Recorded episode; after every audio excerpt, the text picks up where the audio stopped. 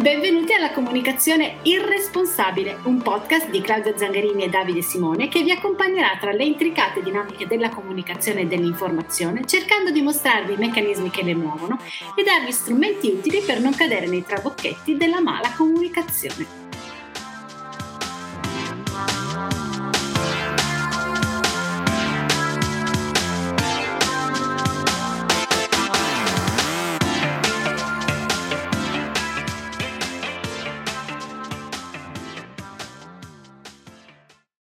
E ben ritrovati cari amici ascoltatori alla Comunicazione Irresponsabile, il podcast di Claudio Zangarini che sono io e di Davide Simone che cerca di chiarire i punti complicati della comunicazione che passa attraverso la TV, i social network, i giornali e la televisione. Se il nostro podcast vi piace vi invitiamo a condividerlo e a parlarne sulle piattaforme di podcast. I nostri contenuti sono completamente gratuiti. Se può farvi piacere aiutarci a farli rimanere tali potete offrirci un caffè o un bel tè freddo su Ko-Fi. Trovate il link nella descrizione descrizione della puntata. Qui con me c'è come sempre Davide Simone che saluto. Ciao Davide! Ciao a tutti cari amici ascoltatori, come al solito il nostro omaggio al vecchio Mike.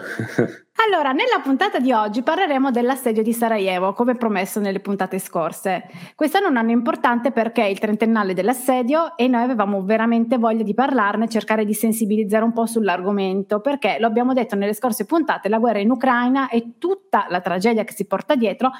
non è la prima guerra in Europa e tra quelle che abbiamo elencato qualche puntata fa, se ve lo siete perso andatevela a risentire, eh, quella della ex Jugoslavia è stata sicuramente una delle più terribili, con scenari paragonabili alla seconda guerra mondiale per le atrocità compiute. Eppure ancora oggi lo dimostra il poco interesse dei giornali nella ricorrenza di questo triste anniversario, è un conflitto che mh, non ha avuto la risonanza eh, che ci potremmo aspettare di una guerra che eh, insomma si è svolta vicino a casa nostra. Cosa ne pensi Davide? Sì, purtroppo è quando si parla del, della guerra in Ucraina, che è pure una tragedia epocale, come se fosse l'unica guerra dal 45, si commette un errore, perché tra le diverse guerre che abbiamo avuto e che abbiamo elencato citato anche nelle puntate precedenti, ci sono state le guerre jugoslave dal 91-92 circa al 2000-2001 circa, e tra le quali spicca in modo drammatico questo assedio di Sarajevo, che è durato dall'aprile del 92 al febbraio 96, con eh, circa 14-13 mila morti, una riduzione del 65% della popolazione di Sarajevo, circa 50.000 feriti, eh, la distruzione di quartieri, case, insomma tutto quell'ascito di, di, tragedie che si porta dietro una guerra e ancor più per chi la vive da vicino, ecco, nel cuore dell'Europa, anche se poi sembra che ce la siamo dimenticata. Eh, tra parentesi, poi parlando di persone che l'hanno vissuta, avremo come ospite Diana Monai la prossima puntata, quindi lo anticipiamo agli amici ascoltatori, così che ci parlerà dell'assedio di Sarajevo. Avremo il nostro primo ospite, siamo molto contenti che sia lei a parlare di questo argomento. Ecco, visto che abbiamo parlato di quella tragedia di ormai 30 anni fa, io ti vorrei chiedere qual era il contesto geopolitico, politico all'epoca? E ovviamente per contestualizzare un fatto che oltretutto di 30 anni fa bisogna fare un po' mente locale, cercare di ricordare che cosa stava succedendo in quel periodo, anche ricordarci che come stavamo vivendo noi. Ai tempi 30 anni non sono pochi, erano gli anni 90 che sono stati storicamente particolari, non solo per l'Italia ma per l'Europa e il mondo intero, perché era da poco caduto il muro di Berlino, quindi c'era stata la fine della guerra fredda, la riunificazione della Germania e quindi ovviamente con tutto quello che si portava dietro questo cambiamento che è stato un cambiamento molto forte, che ha cambiato gli assetti mondiali, un mondo che era comunque abituato a stare in in un bipolarismo finito all'improvviso. Nel 91 c'è stata la guerra del Golfo, che eh, grazie alla CNN ce la siamo praticamente trovata in casa, è stata una delle prime guerre che ci siamo trovati in casa, nel senso che l'abbiamo vista dalla televisione, ne abbiamo parlato anche un po' nelle scorse puntate, quindi ci siamo visti con la, con la guerra in casa, con i bombardamenti eh, a portata di telecomando. È una guerra comunque oltretutto molto forte, una guerra voluta da una coalizione composta da 35 stati sotto l'ONU, insomma, è, da, è guidata dagli Stati Uniti, quindi una guerra forte che comunque ha scombussolato dopo la fine della guerra fredda un pochettino anche eh, la, le popolazioni che lo guardavano in televisione, ovviamente creando molta paura. Per quanto riguarda invece il nostro, il nostro set, quello italiano, erano anni difficili perché in Italia iniziava a comunque iniziare, si iniziava a parlare di Tangentopoli o anche Mani Pulite, quindi tutto quello che riguardava il sistema di corruzione che aveva mh, comunque sporcato la politica e l'imprenditoria nazionale. Diciamo che Tangentopoli segna un po' la fine di quella che è la prima, la prima Repubblica, l'inizio della seconda Repubblica, cioè la fine di consenso di quei partiti che erano grossi e granitici e, e l'inizio dell'ascesa di nuovi, di nuovi partiti, di nuove ideologie. Pensiamo che quegli anni sono gli anni in cui ha iniziato a capeggiare la Lega Nord. E diciamo che eh, quindi sostanzialmente Ovviamente in questo contesto, anche se la guerra era vicino a casa, noi avevamo tantissime cose con cui riempire i nostri giornali e con cui riempire anche i dibattiti televisivi. Che Tangentopoli era all'ordine del giorno e lo è stato per diverso tempo e, e quindi ovviamente eh, la guerra in Jugoslavia forse un po' all'inizio, forse anche per questo fu marginale, anche se proprio attaccata a noi. Ricordiamo che comunque coinvolse anche la Croazia, che era posto dove comunque noi andavamo in vacanza tranquillamente e quindi diciamo che questo è quello è il contesto, un contesto contesto quindi molto acceso sia a livello europeo che a livello mondiale, ma soprattutto anche a livello italiano. Per noi è stato proprio quegli anni furono proprio anni di separazione, sono anni di spaccamento della nostra politica che segnarono tantissime cose. Quindi la guerra in Jugoslavia per noi probabilmente fu un pochettino marginale rispetto ai fatti che stavano sconquassando il paese. Però adesso ti chiedo a te Davide, raccontaci un po' quello che è successo poi in Jugoslavia, perché in questo contesto, fine della guerra fredda, un URSS che sta cercando di rimettersi a posto, gli Stati Uniti che entrano subito in guerra insieme a 35 forze ONU in Iraq, cosa succede invece nel cuore dell'Europa, cioè in Jugoslavia? Sì, nel tra il 91 e il 92 scoppia questa guerra, tendenzialmente perché alcune regioni dello Stato jugoslavo volevano l'indipendenza, la Serbia aveva paura eh, di perdere quei territori dove ad alta presenza serba, eh, memore di quanto successo nella seconda guerra mondiale dove circa un milione di serbi civili vennero sterminati, il genocidio serbo, un po' per quello, un po' per progetti revanscisti, imperialisti, imperialisti, insomma, voleva mantenere il controllo su questi territori ed è quello è stato uno dei motivi scatenanti del conflitto. E in questo conflitto spicca in modo ancora più drammatico l'assedio di Sarajevo dell'aprile 92 febbraio 96 che è un assedio che è costato un numero imprecisato di vittime intorno alle 15.000, 50.000 feriti, circa il 65% eh, della riduzione della, della, popolazione della città tra chi è morto e chi è immigrato. È una guerra, un assedio di cui ora ricorrono appunto i 30 anni che ha visto anche una presenza massiccia delle, delle agenzie di PR, di pubbliche relazioni, quindi dei think tank eh, a livello comunicativo e, e, propagandistico. Cioè, perché ricordiamolo che avevano ognuno, le varie fazioni avevano le proprie reti televisive, le proprie a, agenzie stampa, quindi questo voleva dire una, una massiccia propaganda da parte di ogni Stato che partecipava alla guerra, giusto? Sì, poi c'erano importanti agenzie di PR straniere, come per esempio la Ilek Norton, la Rudolphin, la Sachen Saci, eh, la McCann ed Ericsson, la Walter Thompson, che hanno agito in, a vari livelli eh, sia per convincere l'opinione pubblica americana della, della bontà del, di un intervento, per l'opinione pubblica statunitense, come fece poi la Krill Commission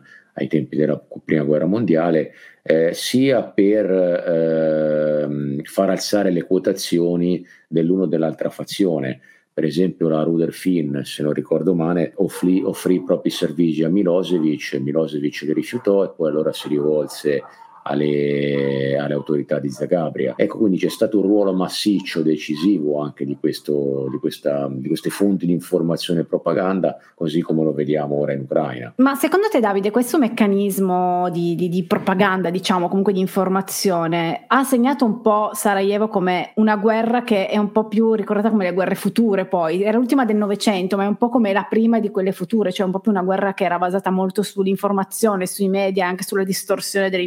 informazioni. È un'idea che mi sono fatta io oppure possiamo definirla così? Sì, può darsi, perché comunque come ti dicevo queste agenzie di pubbliche relazioni, questi think tank hanno agito in modo massiccio in questa guerra, come forse non avevano mai fatto prima, perché è vero che sì, già Walter Lippmann e Bernays, quindi due dei maestri della propaganda, eh, avevano creato delle prime agenzie di PR, come ho detto c'era stata la Krill Commission, però ecco insomma eh, qui abbiamo proprio delle azioni su larga scala da parte di più soggetti, quindi forse sì è stata quantomeno una palestra fondamentale. E secondo te Davide, il fatto che la Bosnia eh, fosse l'unico stato di religione islamica in un'Europa che oh, fondamentalmente aveva paura dell'Islam ha in qualche modo influito sull'attenzione che abbiamo dato a questa guerra? Va detto che c'è un'alta presenza islamica, non sono solo musulmani. All'epoca il problema era meno sentito perché non c'era stato ancora l'11 settembre, non c'era l'immigrazione massiccia di oggi. Diciamo che è esploso dopo il problema perché molti adesso attribuiscono il crollo della Jugoslavia, semplificando molto, alla volontà di islamizzare l'Europa. Ecco usando come puntello appunto il Kosovo, la Bosnia e via dicendo, quando poi in realtà eh, all'epoca le dinamiche erano completamente diverse, la Jugoslavia pativa problemi che erano plurisecolari volendo, era un paese che era stato unito un po' artificialmente, avevano avuto una guerra civile già negli anni 40, spinte centrifughe anche prima, quindi ecco è una semplificazione, è una forma di, di, di, di propaganda a pieno titolo. Anche perché se non sbaglio Davide, ma sicuramente poi quando ne parleremo con Diana ce lo, ce lo potrà confermare, era, un, era un, sì un paese islamico ma tra i più laici al mondo sì, e sì, anche sì, il, i matrimoni misti che c'erano in, in, Bosnia forse erano nella più alta percentuale di tutta Europa, non si è mai vista forse non si vedranno mai più. Sì, infatti la Bosnia è proverbialmente un paese laico, una regione laica, meno il Kosovo, però come ti dicevo eh, sono problemi, sai la storia del PKK, i mercenari e via dicendo, però eh, sono problemi a mio avviso usati molto come grimaldello propagandistico, ecco le cause del crollo della Jugoslavia vanno ricercate altrove, sono più complesse, più profonde. E secondo te eh, possiamo trovare anche un po' in questa guerra, forse l'avevi accennato in una delle scorse puntate, in questa guerra, la, guerra in Jugoslavia, una sorta di miccia, qualcosa che potrebbe aver fatto scatenare anche questa, qualcosa, una, una piccola scintilla di quella che è poi la, il conflitto odierno. Ah beh, questo sì, ne abbiamo parlato un pochino anche in passato, diciamo che questa è la guerra che rappresenta un po' il, la frattura, la prima frattura da Gorbaciov fino avanti tra USA e Russia, è lì che comincia comincia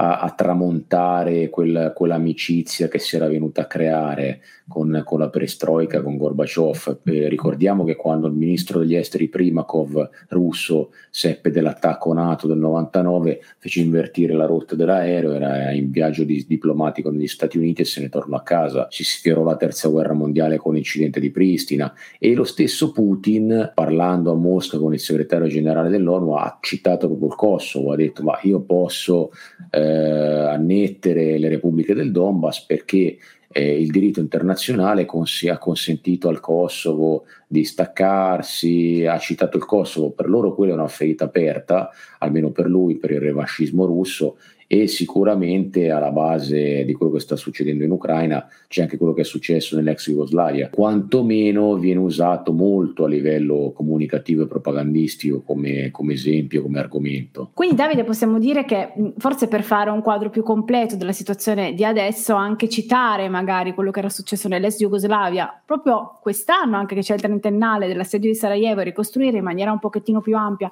tutta la situazione potrebbe essere di aiuto anche per comprendere quello che sta succedendo giusto per non avere una visione miope di quello che sta accadendo. Potrebbe essere utile secondo te se ci fossero più, diciamo così, delle, delle cronache ad ampio respiro che ci ricordano anche quello che è successo 30 anni fa, magari anziché metterla sotto un tappeto, diciamo così, come non volerla ricordare, perché sono passati 30 anni ma non c'è stata un po' sicuramente anche per quello che sta succedendo, per la polarizzazione dell'attenzione su altre cose, Covid e eh, guerra in Ucraina, ma sicuramente questo assedio, questi 30 anni dall'assedio non sono stati molto sentiti. Sì, no, sicuramente come ti dicevo, sia a livello livello politico, geopolitico che comunicativo, propagandistico, capire quel conflitto di 30 anni fa ci dà anche le chiavi per capire il conflitto di ora, perché come abbiamo detto, insomma, il revanchismo russo putiniano trae eh, le sue radici anche da lì e eh, trae molti argomenti da lì, a, a, torto come anche a ragione, perché poi insomma la verità spesso non è mai da una parte del sola come come abbiamo spesso ripetuto. E quindi speriamo anche con la prossima puntata dove avremo appunto Diana Monai a parlare dell'assedio in maniera un pochino più personale, da un punto di vista diverso, speriamo di dare una, una, un quadro più generale, un quadro più completo anche per i nostri ascoltatori, proprio perché lo promettiamo nelle nostre puntate in questo caso stiamo entrando un po' più nel vivo, proprio